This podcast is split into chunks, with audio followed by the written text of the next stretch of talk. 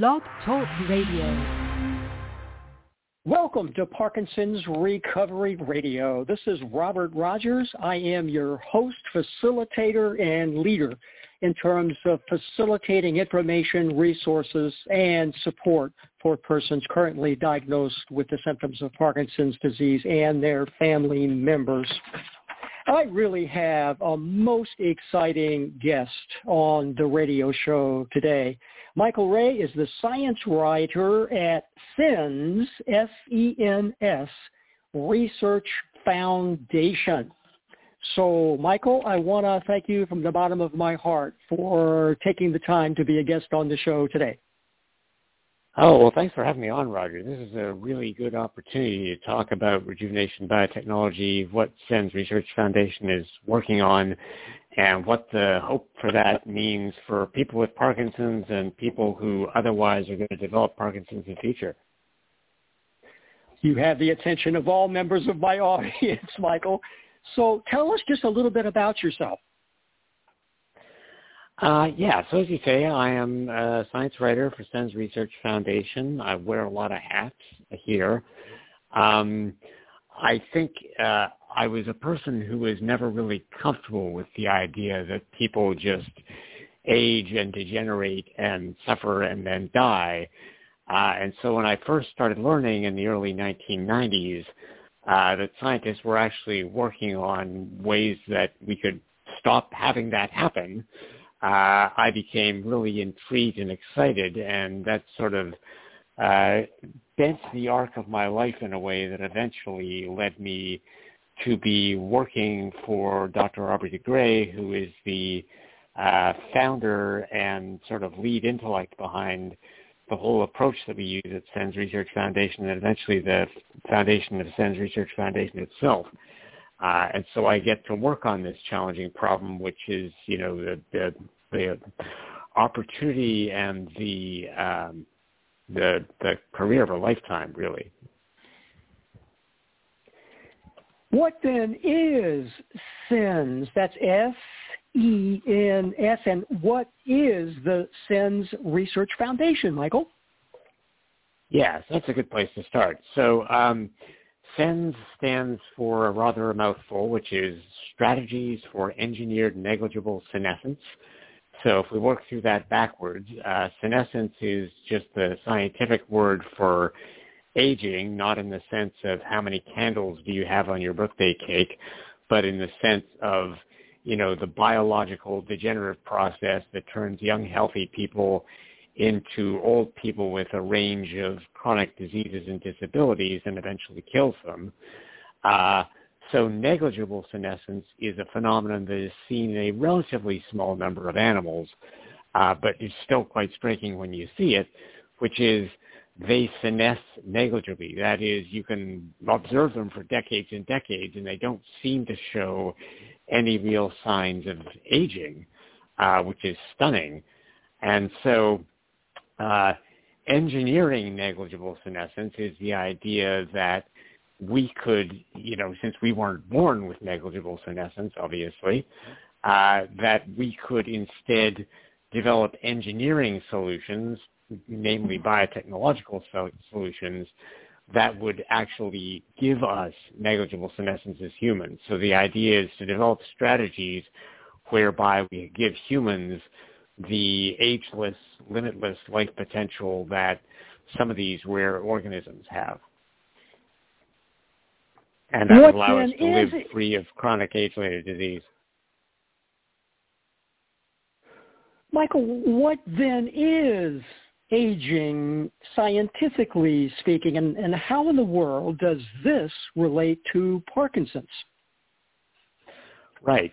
So um, I think people think of aging uh, sometimes as a sort of a natural process the way they think about development, right? So there is just this program that turns, you know, a fertilized egg into a baby, into a three-year-old, into a teenager, and then teenagers go through puberty and they turn into adults and, you know, and, and that is a program developmental process and I think people intuitively think, well, aging must be the same sort of thing where it's just another stage in the life cycle. It's really not that at all. Um, evolution has really designed us to become functional, healthy adults, and the, the problem is evolution has never had the incentive to keep us that way indefinitely the way it has for these small numbers of negligibly senescent organisms. And so instead, it's just like a car. If you don't maintain it properly, it starts to deteriorate and becomes more and more dysfunctional. And, you know, one car's accelerator will give out faster and another car's carburetor will go out faster. Another car's brakes will go out faster, but all cars will eventually fall apart. Um, and similarly, you know, human bodies are extremely complex biological machines that just don't have adequate maintenance systems to keep them functional and we would say useful and healthy forever. And so they degenerate. And so what you see in an aging person is the gradual accumulation of cellular and molecular damage in the tissues that slowly, slowly impair the function of those tissues. And when you're young enough, the burden of that damage is so small that you don't really notice it between, say, your 20s and maybe your 40s, uh, because there's lots of still functioning units in your tissues that can carry out their function.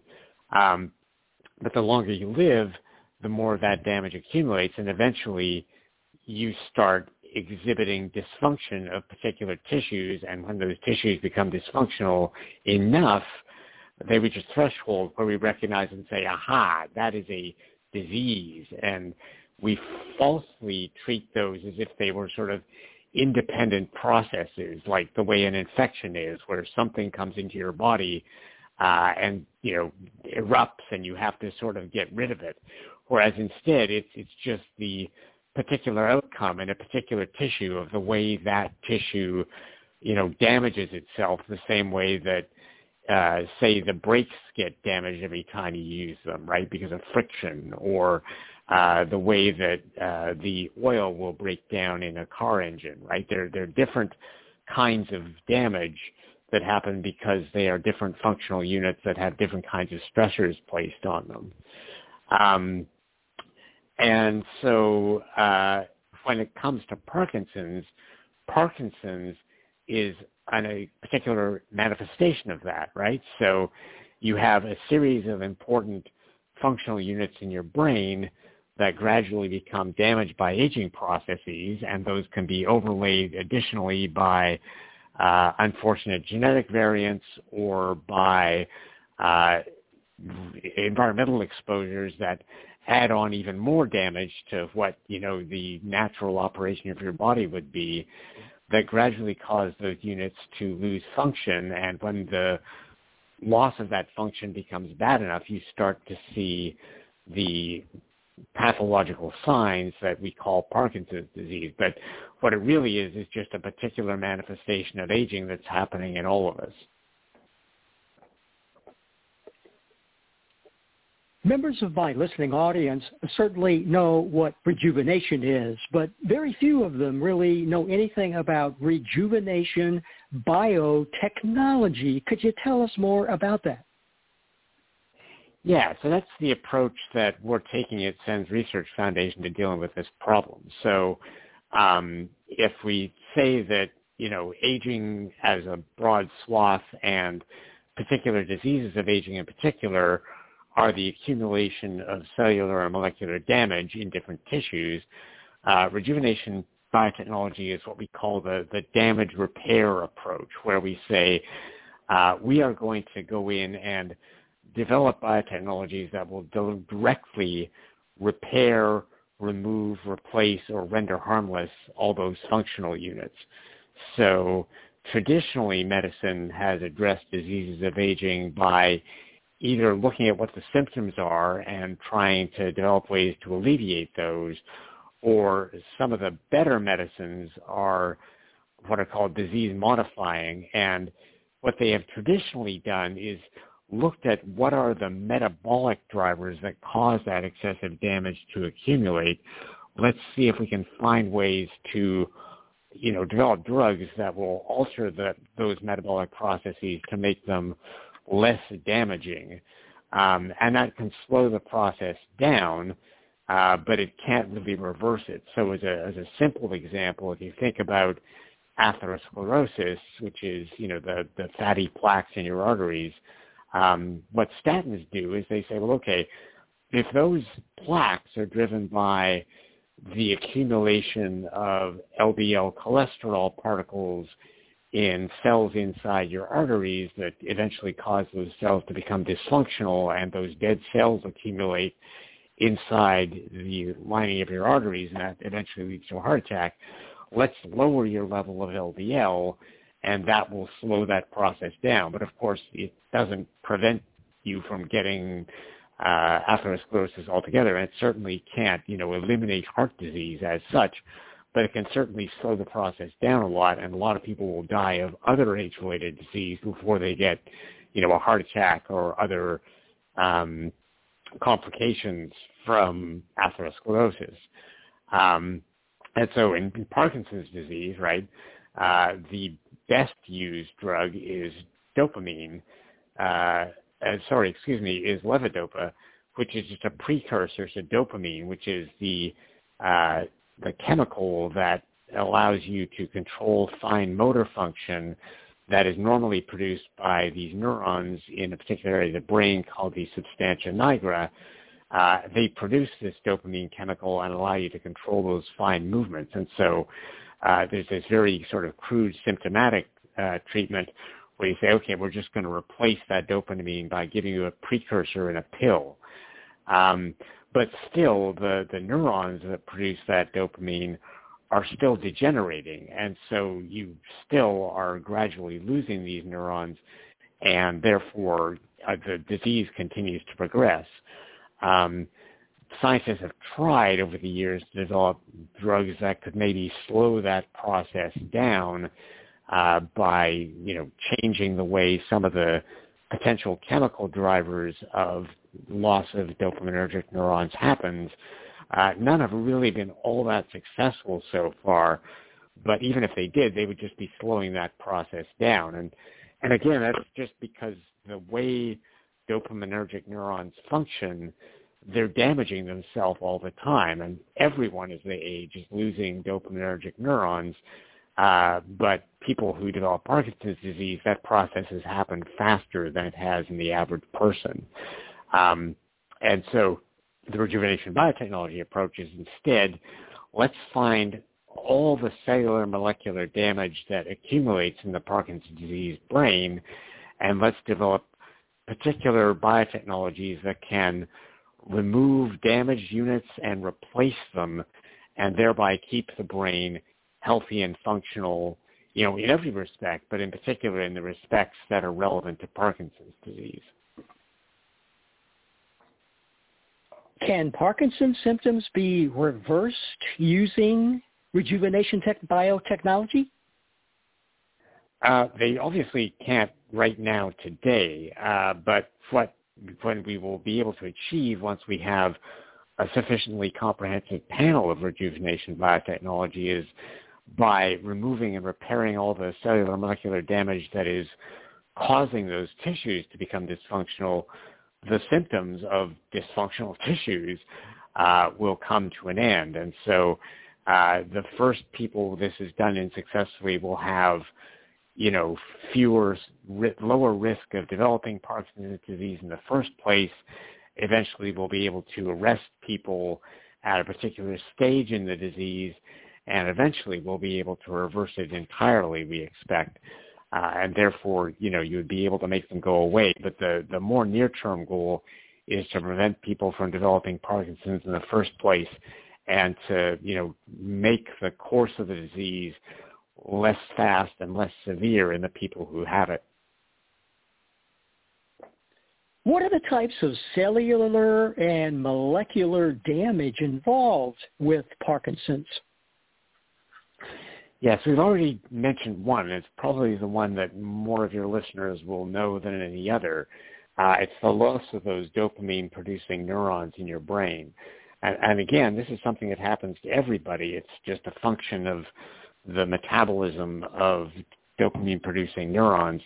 uh, but it has reached a critical threshold in people who develop Parkinson's disease, and it's responsible for the most characteristic and most obvious uh, symptoms of uh, Parkinson's disease. You know, the the tremors, uh, the sort of mask-like appearance that some people with Parkinson's disease develop, um, some of the fine motor control problems that people have. Um, and so the, the obvious way to fix that problem is to replace those neurons. Uh, and some of your listeners will know that as early as the 1980s, scientists in the United States and also in Europe, in particular in Sweden, uh, were working on this. They were using at that time these simple mixed fetal cell uh, cultures because they had uh, viable and very pristine and very uh, functional dopamine neurons in these tissues that they were extracting, and they were implanting sort of these mixed cellular uh, explants into the brains, uh, not exactly where those neurons naturally live, but close to where their target cells are in the brain, um, so that the dopamine they produce would reach it. Uh, and that had really mixed results uh, for a whole bunch of different reasons that we understand better now. The, the most obvious of which is those cells were just very complex mixtures and not all the kinds of cells we would want. And we weren't doing much to make sure that those neurons survived or that they took hold. Um, but in a few patients, it worked really well. The, the standout case uh, one person had almost no symptoms at all for 16 years, uh, and that actually, you know, partially reversed a degenerative process that they were already on. So they really genuinely got better, uh, a few of them, in this this one case most dramatically. Um, and so uh, uh, much improved protocols on that are really under quite active research today. Uh, we can talk about that in more detail, or I could go on to other forms of cellular molecular damage. I don't know if you want to sort of summarize them all up top and then go through them in detail, or go through them in detail one by one. Well, however you would like to uh, uh, proceed. I do know that members of my audience would like to know in a practical sense if it's possible to replace dopaminergic, miner, er, dopaminergic dopaminergic neurons. Is it possible? Uh, I mean, if you if you mean you know, can you go to the doctor today and get that done? Uh, no, we've got a bunch of very small clinical trials working on this. As I say, trying to improve on the protocols that were developed back in the 1980s. Uh, we have much more powerful technologies available to us now to really make the exact kinds of neurons that we need and to put them in the right place and to improve their survival. Um, but it's not something you can, as yet, go down to your doctor and request. As I say, there's there's very small clinical trials. So uh, to run down the the one that is most recent and very promising is a company called BlueRock Therapeutics, uh, that's a stem cell company that's now been bought up by Bayer, you know, the people who make aspirin. Uh, they launched a trial. They did sort of a soft launch back last May and opened it fully in uh, June. They're only accepting 10 people. So as I say, it's a very small trial. But they have this very powerful technology that some of your listeners may have heard of. Um, called uh, cellular reprogramming or induced pluripotency, where scientists can now take a cell out of many tissues in your body, such as deep uh, layers of your skin, and they can use some genetic manipulations to actually unwind the developmental clock. So uh, if you think about, you know, when you start with a fertilized egg, uh, those cells are not lung cells or brain cells or liver cells right then and there, but somehow that simple fertilized egg has to eventually develop into every kind of cell in your body. Uh, and that's a process of differentiation where a, a sort of a, a cell that has the potential to become any type of cell, that's a pluripotent cell, um, is cued by developmental chemical processes to become a liver cell or a heart cell or a brain cell. And so scientists now have this remarkable ability um, to take, as I say, a, a cell from just the deep layer of a person's skin, wind back its developmental clock to give it that pluripotent potential that it had as a fertilized egg, and then using chemical cues to walk it forward again to become a brand new, fresh neuron or heart muscle cell or muscle cell from you know your your working muscles, your skeletal muscles, uh, or liver cell. And so BlueRock uh, is one of these companies that's doing that. Um, some companies are using uh, this to take the patient's own cells and cause them to become either dopaminergic neurons or the immediate precursors of dopaminergic neurons to replace them that way. BlueRock has a different approach.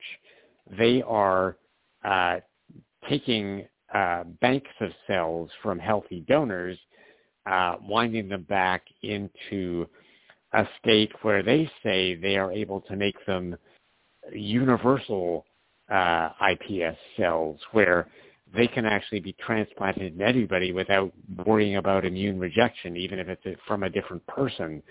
Um, and then they walk them forward into becoming these dopaminergic neurons. And they are now implanting those cells into the brains of people in the early stages of Parkinson's disease. Uh, and the expectation is that they will be able to uh, prevent those people from further advancing into their motor symptoms uh, because those are the ones that are, you know, the most direct uh, phenomena that happen as a result of the loss of these dopaminergic neurons. Um, there's several other startup companies and also a, a European Union-led academic uh, program called the TransNeuro, uh, sorry, excuse me, TransEuro initiative that are also working on that. There's a scientist also named Jun Takahashi in Japan who's working on this. Um, we have a, a close ally of ours uh, named Jean Loring, who's at the Scripps Institute and the University of California at San Diego, who is working on these induced pluripotent cells. Uh, she will eventually be using the patient's own cells to do that. Uh, and their plan is, uh, again, to use these patient cells, walk them back into uh, a state where they can become any kind of neuron, walk them forward again to become dopamine-producing neurons, and then implant them into the brain. And so uh, the expectation is, you know, the, the outcomes that were really the best of the best from those early fetal cell transplants could become the outcomes for everybody, and we would be able to keep people that way you know, indefinitely, perhaps by having to replace more neurons over time, but never allowing them to become, you know, such a critical deficit that you start developing these Parkinson's disease motor symptoms. Um, and so that's the expectation there. You are listening to the Parkinson's Recovery Radio Network. My guest today is Michael Rae, science writer at SENS Research Foundation.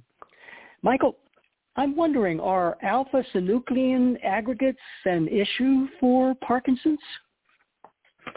Yeah, they're really important in Parkinson's and a, a bunch of related pathologies. Um, you know, your listeners may know some of them because they're so closely related to Parkinson's disease. So there's Lewy body dementia, which uh, we learned eventually the micro, uh, sorry, excuse me, um, oh gosh, uh, his name has escaped me now. Robin Williams, um, the comedian, eventually uh, was claimed by. Um, there are other ones like, um, uh, oh gosh, the name is escaping me. Uh, multi-systems atrophy, uh, several of these diseases where uh, Lewy bodies are really extremely important, but they're also quite important in Parkinson's disease uh, they are just less obvious in terms of the symptoms they produce. Um, alpha-synuclein is uh, an aggregated protein. So it, it is a protein that has important functions in the cell Uh, it's involved in maintenance of the cell membrane and some other things. Um, but when it becomes damaged, when it isn't turned over properly, it can become uh, sort of molecularly sticky and the molecules of alpha-synuclein start to aggregate together, uh, sort of bunch up into these uh, clotty sort of messes, and that makes the neurons dysfunctional in different ways. And uh, over time, again, like all aging people will develop alpha-synuclein in their brain, um, but people with Parkinson's disease and these other disorders uh, develop it at an accelerated rate, and they develop it in particular sort of standardized uh, process where it starts off in the, the or, well, we used to think it starts off in the brain stem and it gradually spreads forward throughout the brain. It's responsible for some of the so-called non-motor symptoms of Parkinson's disease. So here we're talking about uh, REM sleep disorder, which some of your listeners may be familiar with, where uh, your brain stops properly making your muscles go limp while you're dreaming, and so you're sort of acting out your dreams as you dream, and you might be, uh, you know, inappropriately walking in the bed, or you might even be uh, flailing your arms around or whatever, um, or uh, some of the, you know, the the other problems that are caused by that are constipation or incontinence or erectile dysfunction, all these things involving more the autonomic neuro, uh, nervous system rather than the voluntary actions you take during, uh, you know, fine motor control, which are the, the ones that people tend to focus on. Well, is it possible to capture these protein aggregates in the gut? Yeah, let me before we get on to the gut. Oh, that, that's a really important and promising question. Um, there is a rejuvenation biotechnology approach, broadly to speaking, to that. And as you might think, if you've got a bunch of damaged proteins accumulating in your neurons, the solution would be to remove that aggregated protein from your neurons. Um, and the way scientists are working on that is through therapeutic antibodies. And so uh, antibodies uh, are usually used by the immune system to attack, you know, viruses and bacteria. Um, but they do that because they have this very precise uh, ability to capture particular molecular sequences, and they can be used to capture particular proteins in the body. Those are being used right now, for instance, in rheumatoid arthritis, to capture a bunch of the proteins that cause the severe inflammation in that disease. Um, there are similar therapeutic antibodies being used now, again, in clinical trials. You can't walk down to your doctors and get this yet. Um, but to remove alpha-synuclein from the brain, um, these work very well in animal models of the disease. You can remove the alpha-synuclein from animals that have uh, genetic mutations that are found in some humans with young onset Parkinson's disease, and they will actually both remove the alpha-synuclein aggregates from their brains and improve their neurological function. That's very exciting. And so there's a series of companies. Um, the one that is most famous is called uh, Prothena. They're partnered with Hoffmann La Roche. Uh, they have a antibody called prasinezumab that is uh, involved in phase two trials right now in fairly severe Parkinson's disease patients uh, to alleviate a particular subset of the motor function in uh, Parkinson's disease patients. It's going along quite well, but there are several other companies working on this. Novartis has just bought into one of these. Uh, AC Immune uh, has just bought up a small uh, biotech company in uh, Austria called Affiris that is working on one of these. Uh, they have recently gotten backing from uh, the two brothers uh, who are behind BioNTech, who you will probably know are responsible for one of the two uh, major vaccines against COVID-19.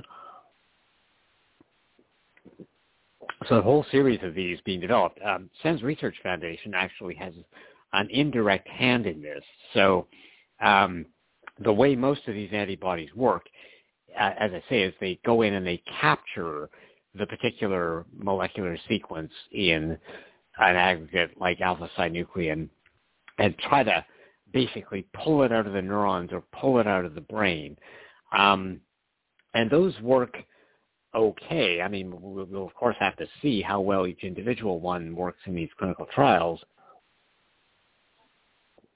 But the problem is it's difficult for those to get inside the brain, and it's also uh, difficult to get them out of the brain once they capture a molecule of alpha-synuclein. Um, we're working on an approach, and right now we're trying it just in cell models, and we're trying it with a different aggregated protein that is less relevant to Parkinson's disease, uh, although all the damage of the uh, aging nervous system is sort of complexly involved, which maybe we can talk about a bit later on. Um, but uh, it's involved fairly closely with Parkinson's disease and even more so with a series of other neurological diseases of aging, uh, the most prominent of which is called frontotemporal dementia.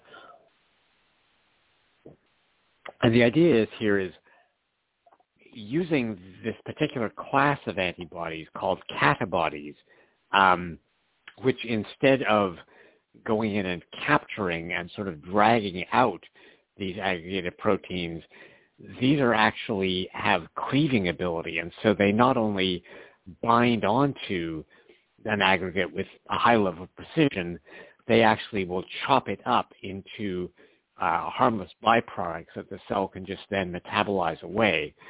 Um, and Dr. de Grey, our scientific founder, uh, identified in the literature a way to potentially get these catabodies inside the cell, which is where you ideally want them to be, and actually chop up uh, tau, or at least that's our expectation. We're in very early stages in this work right now, I will tell you.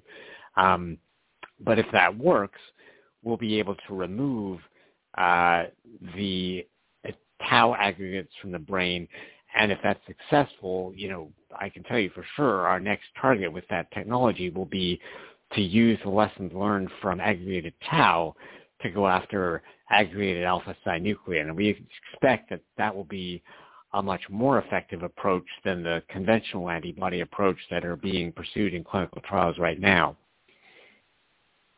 Um, you asked a moment ago about the gut. Um, that's another exciting potential. So as I was saying, we used to think alpha-synuclein first got seated in the brain stem, so the area just above uh, the spinal cord that you know controls some of your really basic motor functions and some of your emotional functions. Uh, but we actually now know that some of it first gets seated inside the gut. Uh, and it actually travels up the vagal nerve, which controls some of your, you know, your involuntary function, like the contraction of the intestines. It actually travels backwards up uh, from the vagal nerve into your brain, and that's actually how it gets into the base of the spinal cord in the first place. Um, and so there's a lot of scientists asking the question, well, what if we could actually capture some of that in the gut so it never got up to the brain? That potentially is a lot simpler because anytime you're doing anything in the brain, it's tricky business, right? Um, we have a, a closely allied company uh, called Ichor Therapeutics out in New York State.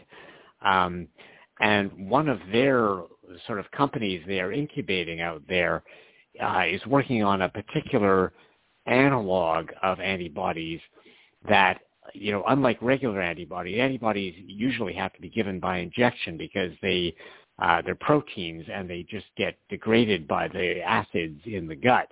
Um, but uh, these particular antibody-like molecules uh, have the same kind of precision you get with antibodies, but they can actually survive transit in the gut. And so potentially that if, you know, once they get this platform working, they might be able to develop versions of this molecule that can capture alpha-synuclein uh, in the digestive tract or in the neurons in the digestive tract uh, and remove it right then and there before it gets a chance to go up and seed the brain. And that would be a really beautiful thing. If you could just take a simple pill uh, that would reduce your uh, alpha-synuclein aggregate burden going forward, you know, it could keep people from needing the more complicated rejuvenation biotechnologies for, you know, years or decades to come. So it's, it's a really exciting potential. Um, other scientists are working on ways to reduce the level of that in the first place, maybe with uh, advanced kinds of probiotics or whatever. Um, but we think that this is a much more promising approach if it can, you know, get working. And as I say, that's, that's in extremely early, really even conceptual stages right now, but it's at least a potential. On the SENS website, there is a discussion of senescent cells. Uh, and now, what in the world do these cells have anything to do with Parkinson's? Right. Yes, that's something that's been discovered really relatively recently. Uh, it's really very exciting, um, and actually one of the things that you might have available as a medicine more quickly than a lot of the other things that are being worked on.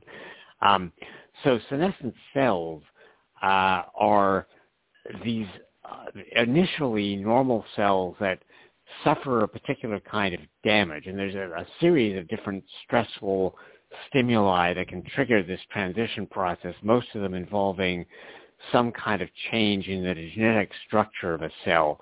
Um, and there's sort of an emergency brake system the cell can pull.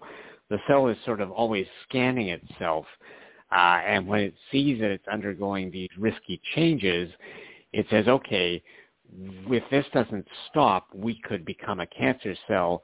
That will become a threat to the body. We can't have that we're going to pull the emergency brake, uh, and you enter into this state called senescence. And the the most obvious effect of entering into senescence is that the cell stops replicating, so it, it can no longer develop more copies of itself. And as most people will know, you know, the, the thing that is most important about cancer cells is that they are replicating themselves completely out of control, right?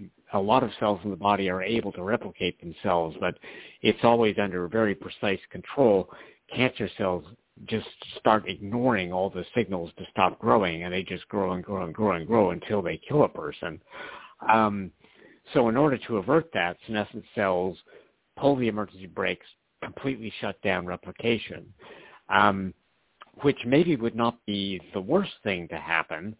Uh, and the problem is another thing that they do uh, to remove themselves uh, eventually causes problems. So these same cells produce these chemical messengers, which are collectively called the senescence-associated secretory phenotype.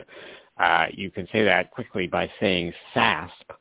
Um, and those are mostly inflammatory cues that alert the immune system to say, uh, hi there, uh, we have become senescent. Please come and remove us.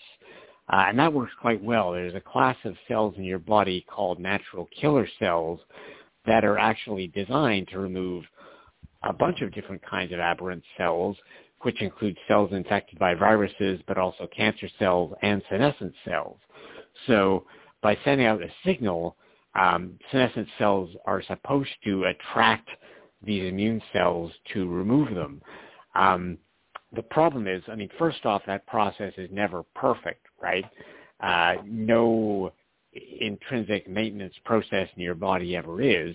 And so they don't capture all of them. Uh, and also, as a person undergoes the aging process, a lot of things are being damaged and sending out signals that they need the immune system to come and fix them or that otherwise uh, are causing inflammation. And so what probably is happening is just that there is so much inflammation both from the SASP but from all these other sources in the aging body that the immune system just gets confused and it stops removing uh, all the senescent cells in your body and they start accumulating more and more and more as you age. And, you know, as you can imagine, not only then are you losing functional replicating cells in your body, but you also are producing more and more inflammation and also uh, other components of the SAS cause other kinds of problems in your body, some of which eventually, ironically, actually make you more prone to cancer. Um, and it becomes a real problem. And uh, one of the ways that we have really only very recently discovered it's a problem uh, is in the aging brain. Um, and with reference to Parkinson's disease specifically, scientists have discovered that people with Parkinson's disease have a significantly higher burden of senescent cells in their brain of a particular kind. So is the in the brain, in addition to neurons, the, the cells that are most familiar in the brain that are most directly involved with you know our thought processes. Um, there's an important class of supporting cells called astrocytes, uh, and astrocytes they provide certain kinds of nutrients to the neurons, and they are there to uh, remove certain kinds of toxic substances and to play immunological roles and other support roles to the neurons. Uh, unfortunately, you know, they suffer damage like every other kind of cell in the body suffers damage, and some of that damage can cause them to become senescent. And then they're producing this dangerous SASP, uh, which we have found in experimental models um, cause the dopaminergic neurons to become more prone to die. And so they are actually accelerating uh, the loss of dopaminergic neurons in the brain. Uh, there's actually a, a pesticide called paraquat, uh, which I believe has actually been banned in the United States. But uh, agricultural workers, you know, not people who are eating foods that have been treated with paraquat, but agricultural workers who are exposed to it directly would be sometimes at much higher risk of Parkinson's disease because the paraquat was doing something that was not really understood back in the day that was making them lose more dopaminergic neurons. Uh, and now, at least in cell models and in lab animals, it seems pretty clear that what's happening with paraquat uh, is that it causes more astrocytes to become senescent. The senescent astrocytes cause you to lose dopaminergic neurons more quickly. Um, and so one of our colleagues, Julie Andersen at the Buck Institute, um, she actually used uh, two different animal models of Parkinson's disease, one of which was produced just by giving animals paraquat, which is a, a standard way you develop a, a Parkinson's model in mice, um, and show that indeed the mice develop more senescent astrocytes. Uh, and then the really exciting part about that is there is candidate rejuvenation biotechnology to deal with senescent cells. And so this is a class of therapeutics called senolytics. And senolytics are just, you know, drugs or other approaches to remove senescent cells, to basically destroy senescent cells in a tissue. Uh, to, and that's, you know, the most sure way to deal with the problem of senescent cells is to just destroy them, get rid of them uh, sort of do what the immune system is supposed to be doing for you. Um, and so there's now a series of drugs that are able to uh, destroy these cells to basically trigger them to commit cellular suicide. So when she used actually uh, not a drug, uh, which the, the drugs weren't actually available when first, she first started working on this work, she was using a kind of genetic cellular suicide switch, which she had engineered into these mice just as a proof of concept. But when she threw the cellular suicide switch in senescent cells specifically, uh, it actually prevented the mice from becoming, uh, you know, Parkinson's disease-like uh, when they were given paraquat.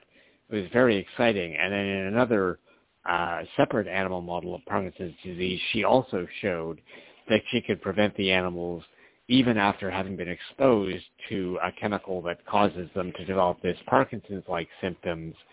Um, it prevented that disease from happening by killing off the senescent cells. And so that's really promising. So that is a way to keep your dopaminergic neurons from becoming destroyed indirectly by removing the senescent cells. And senescent cells cause problems all across the body. And so you know, you're not just going to be fixing that one particular problem, but fixing a bunch of problems. Um, separate scientists subsequently managed to develop, as I'm saying, uh, these senolytic drugs that are approaching that problem. Uh, and we at SENS Research Foundation, we're instead sort of going a bit back to the way that your body already handles it and saying, well, okay, what exactly is going on with your natural killer cells that is stopping them from removing more senescent cells? And our scientists are working on ways to either enhance the ability of the natural killer cells in your body to remove senescent cells out of your body, um, or alternatively, how can we develop sort of superpowered natural killer cells outside of your body, you know, take some natural killer cells out of your body, give them these superpowers, expand their numbers greatly, and then infuse them back into them uh, to remove a whole bunch of senescent cells all at once. Um, some of your listeners will know that an approach like this is being used uh, mostly with a different kind of immune cell called a T cell, but also now with natural killer cells to address cancer. So um, this uh, CAR T technology uh, is being used to d- develop uh, superpowers for T cells that will cause them to specifically hone in on cancer cells based on the molecular signature of those cancer cells and destroy them in an uninhibited way uh, without some of the checkpoints that uh, normally will allow the cell to evade T cells. Um, and so our scientists, led by Dr. Amit Sharma, uh, are working ways to superpower uh, natural killer cells so they too could go after senescent cells in even more powerful ways that uh, allow them to bypass some of the ways that senescent cells currently use to avoid being destroyed. Um, so it's a very exciting potential where if you purge those senescent cells out of the tissue, you can prevent all the harm those cells cause. And in, in the case of Parkinson's disease, again, we've been looking at those senescent astrocytes. So that's really very exciting. You're listening to the Parkinson's Recovery Radio Network. My guest today is Michael Rae, science writer at the SENS Research Foundation. Michael, what role does glucocerebrosidase play in the aging process? Right. So uh, glucocerebrosidase uh, is a uh, well. Let's start with glucocerebroside. Uh, so this is a a sort of a fatty molecule that is present in the in the membranes of most cells in your body, in particular, including neurons. Um, and it's a, a, natural component of the cell membrane, but it does become damaged just like other molecules in your body, and it has to be turned over. Um, and there is a, a, sort of a little recycling factory inside your cells uh, called the lysosome, and it's where a lot of damaged proteins and molecules and even whole organelles get sent to be broken down into their constituent parts, uh, recycled and released so that you know, the cell can use the raw materials that went into that structure to build something new. Um, unfortunately, um, first off, I mean, the, the lysosome is never perfect, but in particular, something, and the, the estimates vary quite a bit. I've seen estimates anywhere between 7 and 20 percent of people with Parkinson's disease have mild mutations in the enzyme that is in the lysosome whose job is to break down and uh, allow for recycling the components of glucocerebroside. And so that enzyme is called glucocerebrosidase right? Uh, the ACE meaning it's an enzyme that breaks down glucocerebroside. Um, and so because they have these mild mutations, uh, they don't turn over glucocerebroside as well as they should. Um, now, if you have a severe mutation in that, uh, you get a congenital disorder uh, called Gaucher's disease, uh, which uh, sometimes causes problems in the liver and in the skeletal and blood system, but in some patients also causes problems in the brain.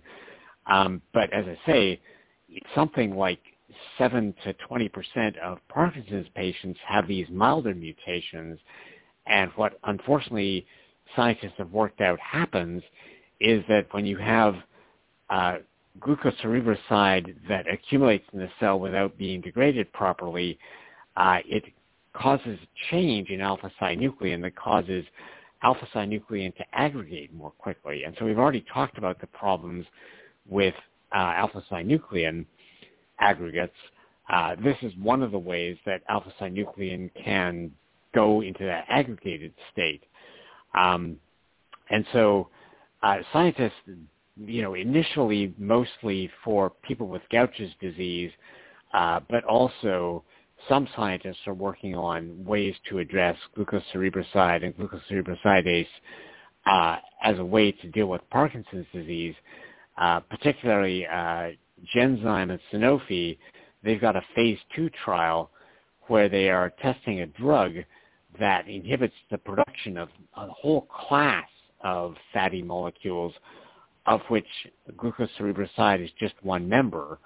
Um, the idea being if you produce fewer glycosphingolipids, so these this class of fatty molecules, um, including glucocerebroside, uh, then you will have less of it being left over and not turned over by this defective glucocerebrosidase, uh, and therefore allow the slowing of the production of alpha-synuclein.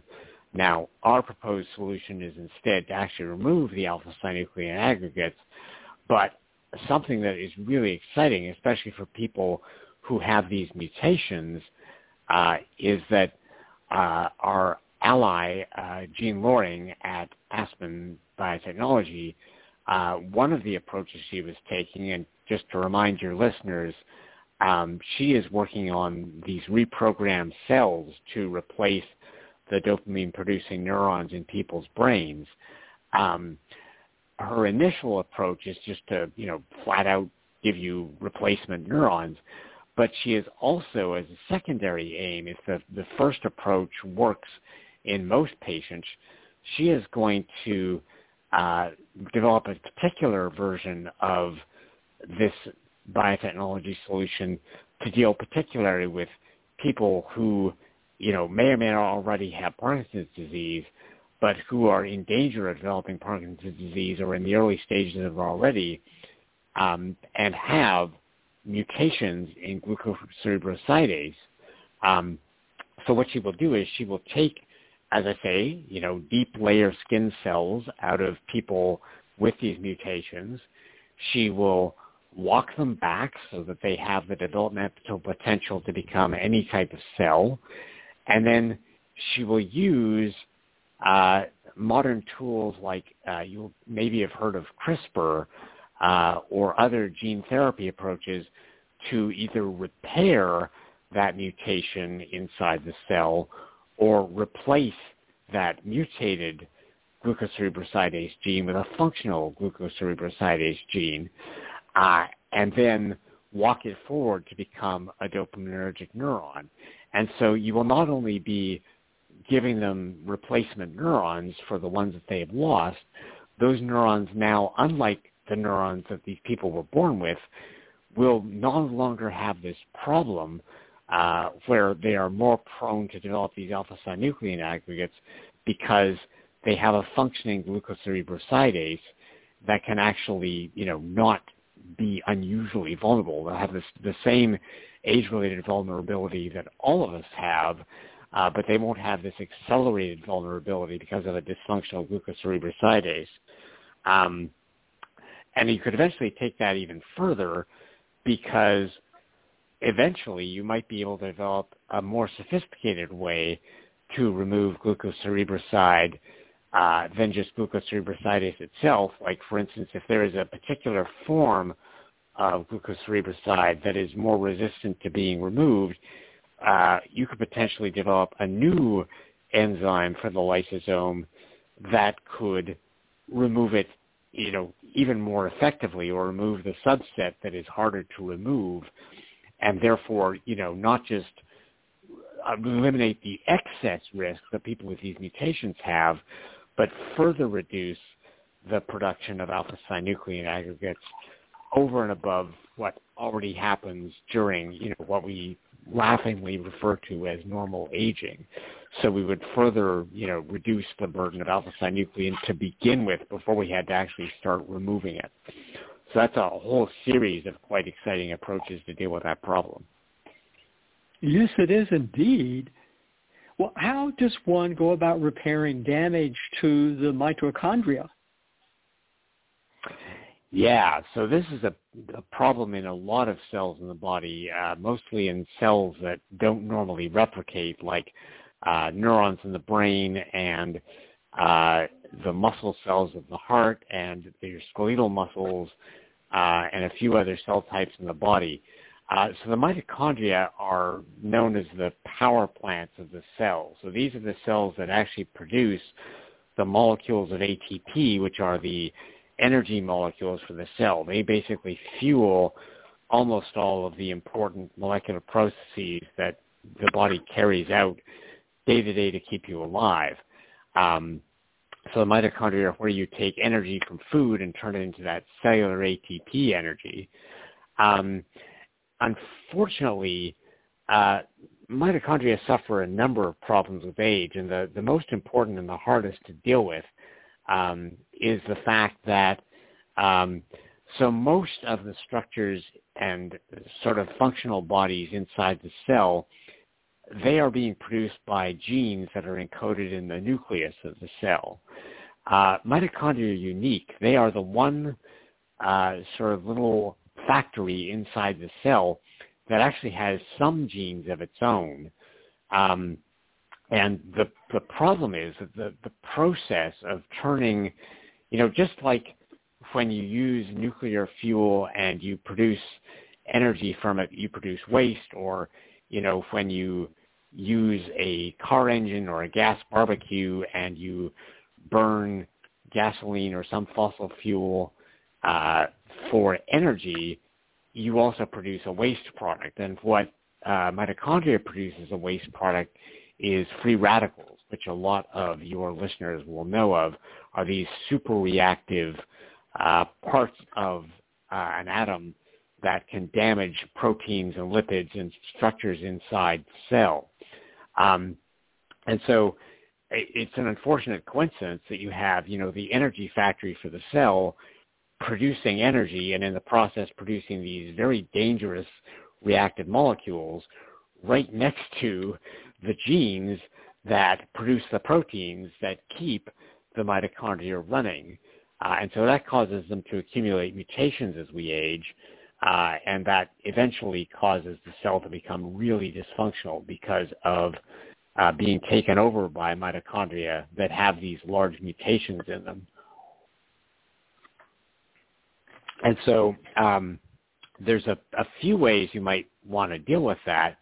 Um, the way that we are taking at SENS Research Foundation is to say, okay, um, if these genes are inevitably going to become mutated as we age because of just the natural way that the mitochondria function, we are going to develop a backup system uh, that will keep the mitochondria working even if these mutations happen. So uh, the, the technology that we're using is called allotopic expression. The idea here is let's take the genes that are in the mitochondria right now, let us make a few tweaks to them so that they can work inside the nucleus of the cell, and then those genes can produce those same proteins with modifications that allow them to get into the mitochondria, and then those proteins can replace the functional units that would normally be produced inside the mitochondria themselves from the mitochondrial genes. But because they're far away in the nucleus, they are much less vulnerable to being mutated. And so you could keep the mitochondria working even if those mitochondria are, you know, still bombarding their own genomes with free radicals. And even if they are full of mutations, they would still keep pumping out energy and working and not becoming dysfunctional so the cell could keep working indefinitely. So we have a team of scientists in uh, our lab in Mountain View led by Dr. Amutha Boominathan who are working on allotopic expression that have become very successful um, first developing the first really unambiguous case of allotopic expression for a gene called ATP6, and now working on every single one of the remaining 13 using several different approaches to do this in the cell to make the body able to keep its mitochondria humming along, as I say, even as they continue to damage themselves as we age.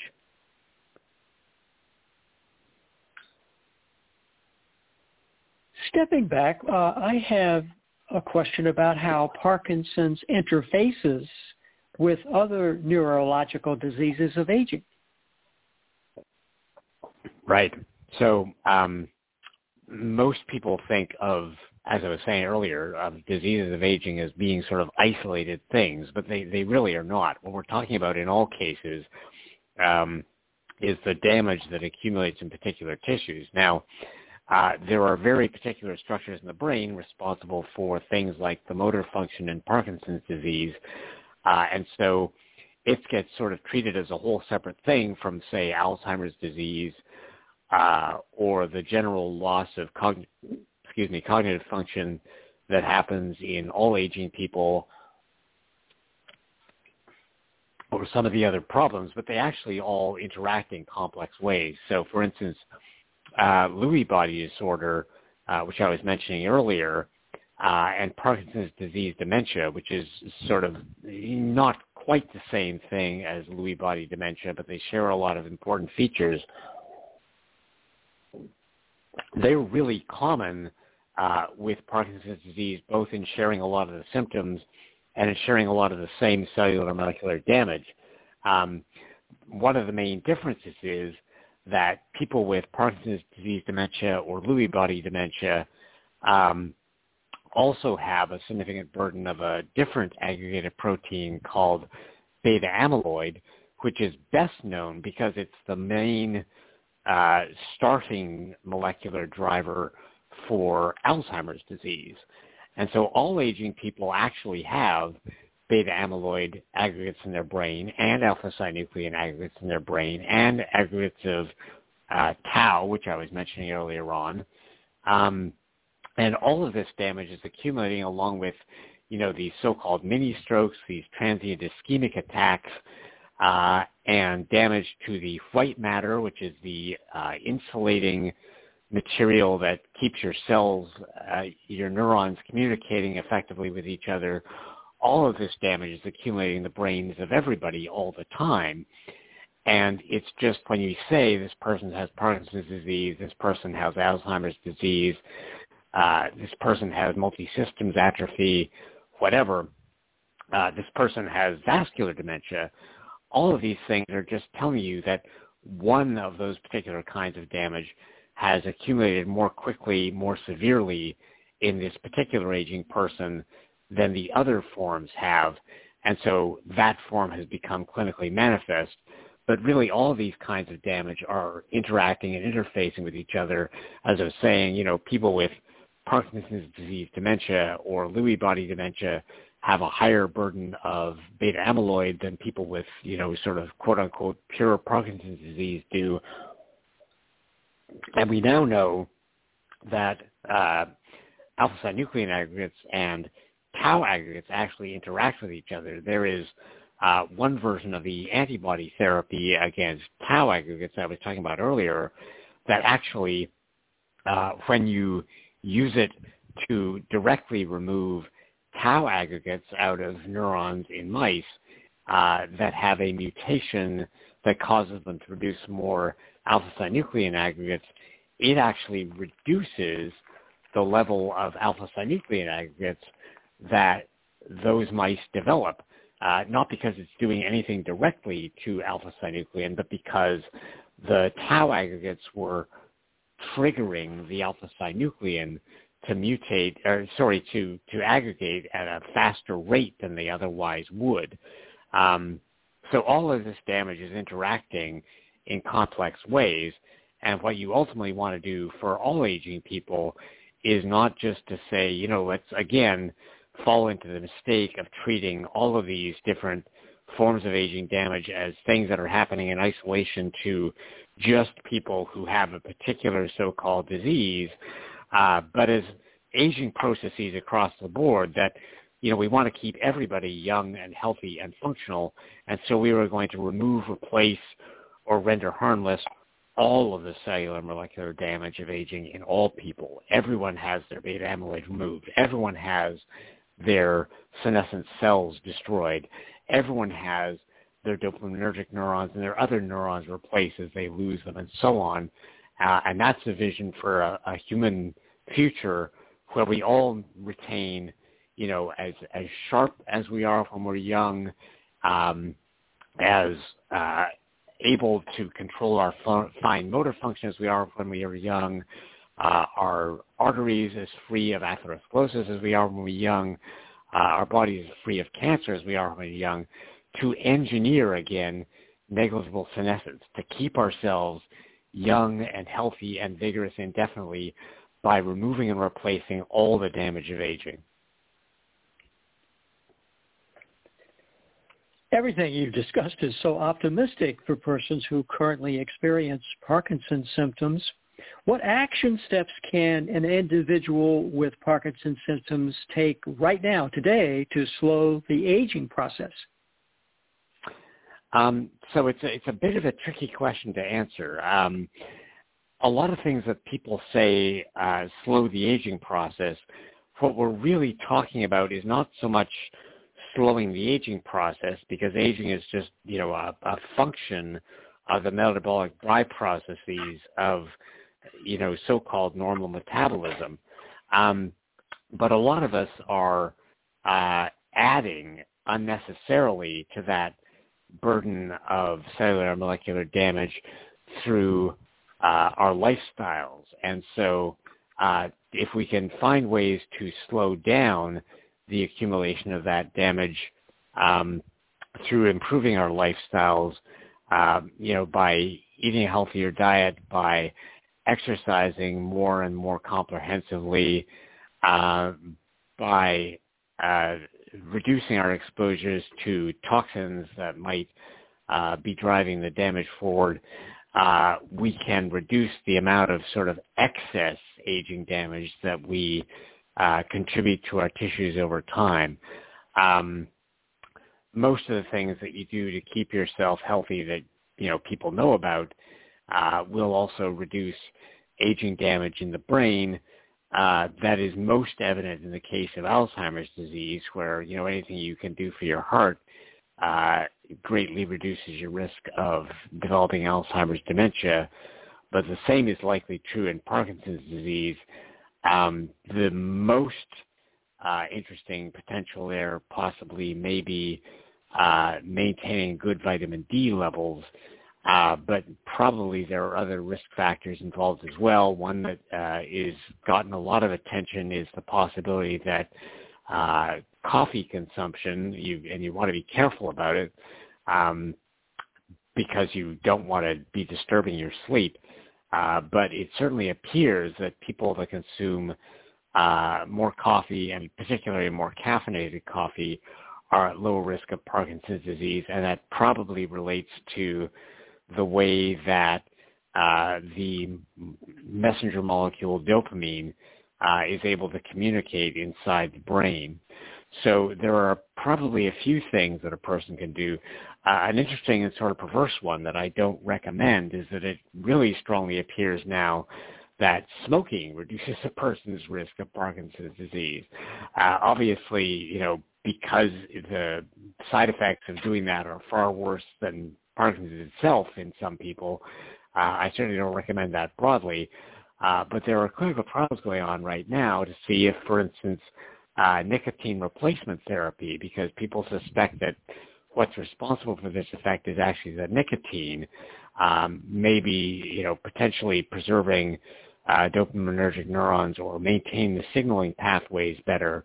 Um, whether nicotine replacement might be able to uh, reduce a person's risk of developing Parkinson's disease or slow down the progression of Parkinson's disease. So there's a few interesting leads on that. I will confess I am less familiar with lifestyle approaches in Parkinson's disease than in some other diseases of aging. Um, and I, I focus really on the actual rejuvenation biotechnologies that will eliminate it entirely. Uh, but I certainly think there is potential for people by maintaining their aging bodies in general uh, in better health by just reducing the you know sort of environmental excesses that a person subjects themselves to to keep themselves healthy in all kinds of ways, uh, including reducing their risk of developing Parkinson's or slowing down the progression of it. Uh, another thing that may or may not directly impact the damage involved, but keeps a person healthier, is to just keep practicing using motor function uh, even after they develop Parkinson's disease, certainly leading into it. Uh, the one that has gotten probably the most attention is dance. Um, whereby you know learning to uh, do these long elaborate motions uh, a person can maintain their overall motor function a bit better and by following you know the music and so forth i think uh, also because it's very social activity uh, there's some evidence is starting to accumulate um, that that can really improve the course of a person with Parkinson's disease, and you might also expect uh, keep a person at lower risk of developing frank Parkinson's disease to begin with by giving them, you know, better fine motor control, even as, uh, you know, even if you're losing dopaminergic neurons, you're just able to control your motion better. Um, yeah,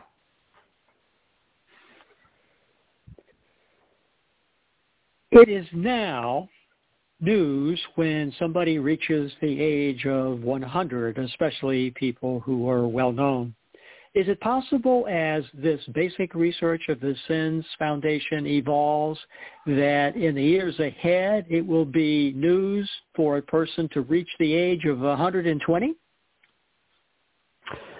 I certainly expect so. I expect that we will first have news of people reaching the age of 120, which as you may know, only one person has ever done so far, and there are a few scientists who actually doubt that she reached 120.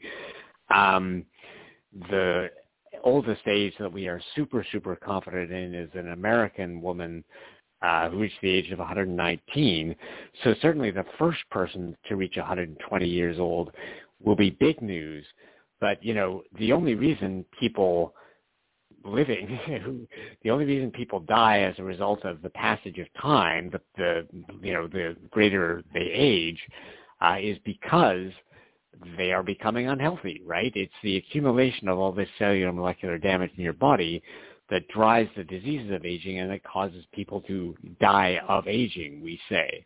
I mean, people die of damage to their bodies. That's what is driving them to develop diseases, and that's what kills them, whether they die of, you know, a particular disease of aging, or whether a person, you know, says they die of aging, you know, they, they died without any obvious cause. It's just because their bodies have become so frail as a result of so many different kinds of damage in so many tissues that it's hard to even say exactly what went wrong with them.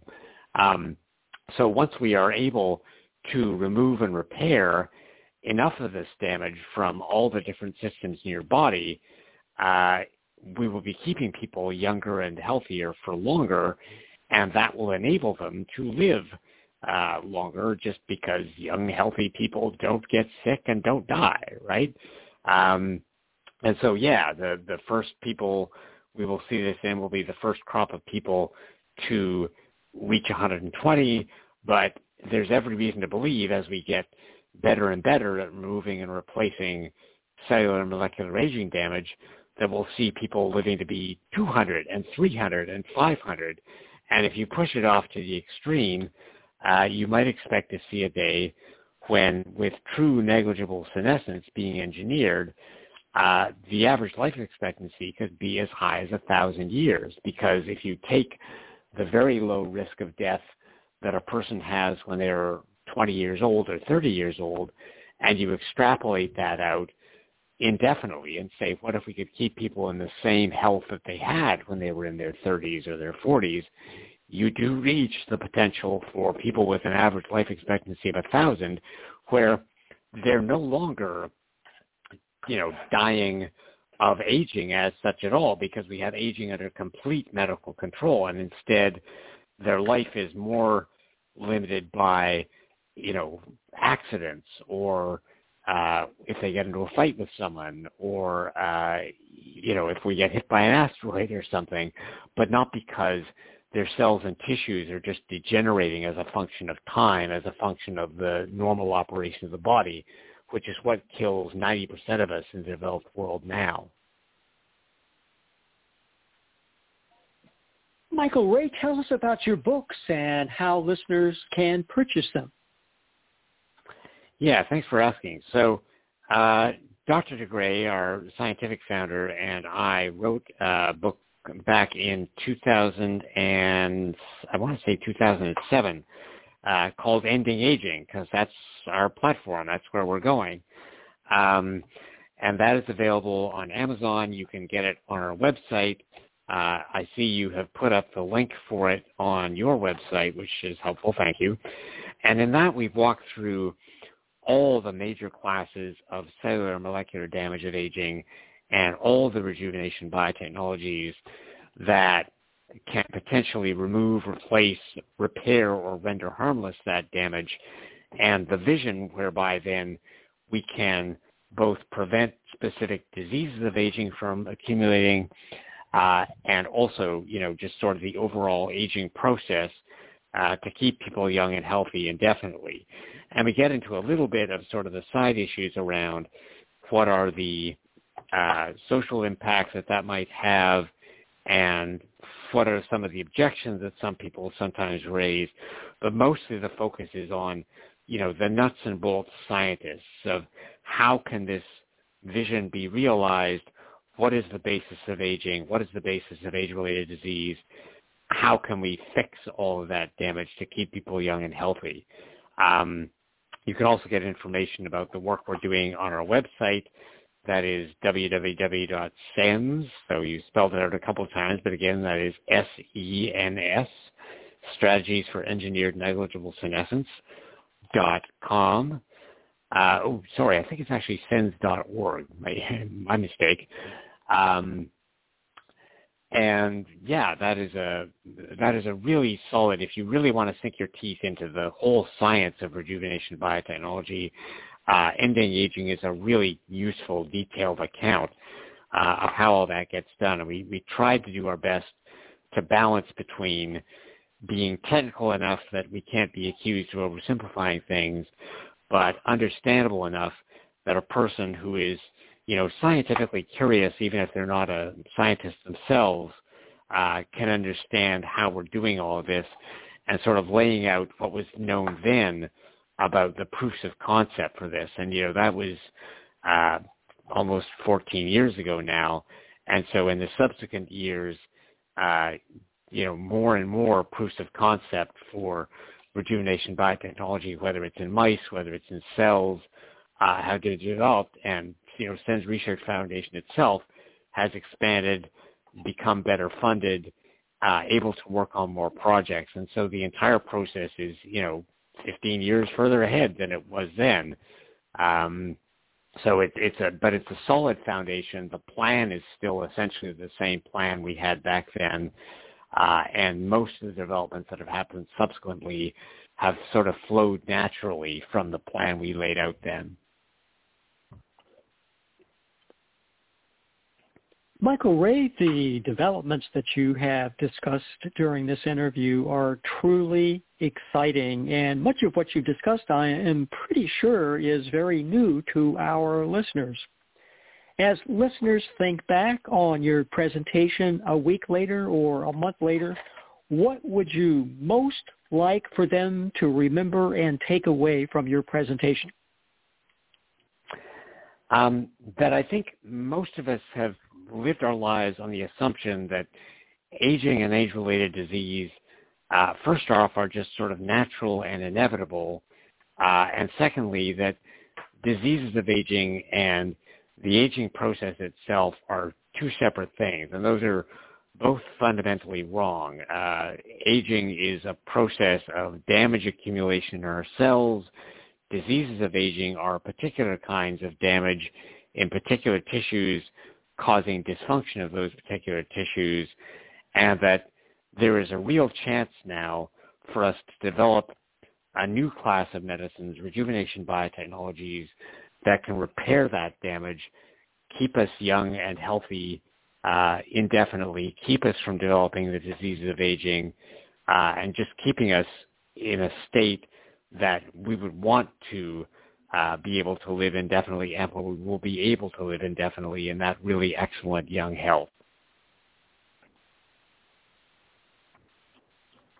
Michael Rae, on behalf of the thousands of listeners of Parkinson's Recovery Radio, I want to thank you from the bottom of my heart for taking the time to give to us this most encouraging and scientific explanation of what the future holds for persons who happen to currently be experiencing the challenges of aging.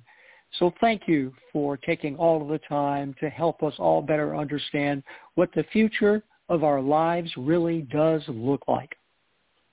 And thank you, Roger, for the opportunity to talk to your listeners. Um, we talk a lot of times with other scientists and we talk with people who are uh, enthusiastic about ending aging. Um, it is less common for us to be able to talk, you know, more directly to people who are experiencing some of the very specific challenges that aging brings to us, like your Parkinson's community. And so I'm really excited uh, to bring it to a community that maybe gets less exposure to these issues uh, and hasn't yet heard a lot of the good news that is happening already and that will continue to manifest in the years to come. And this, to be sure, is truly exciting for not only me, but for everyone who is a member of my global audience. And that, my friends, is what is happening here on the shores of the Puget Sound, where, as you well know, all the women are smart, all the men are, of course, handsome, and all of the children are profoundly loved. Know that by virtue of the fact that you have been listening to this spectacular presentation by Michael Rae, who is from the SENS Research Foundation, that indeed you are traveling down the road to recovery in your own way, making your own choices and in your own fashion. Make it so, and may your coming year prove to be absolutely spectacular. Thank you for being supporter of Parkinson's recovery.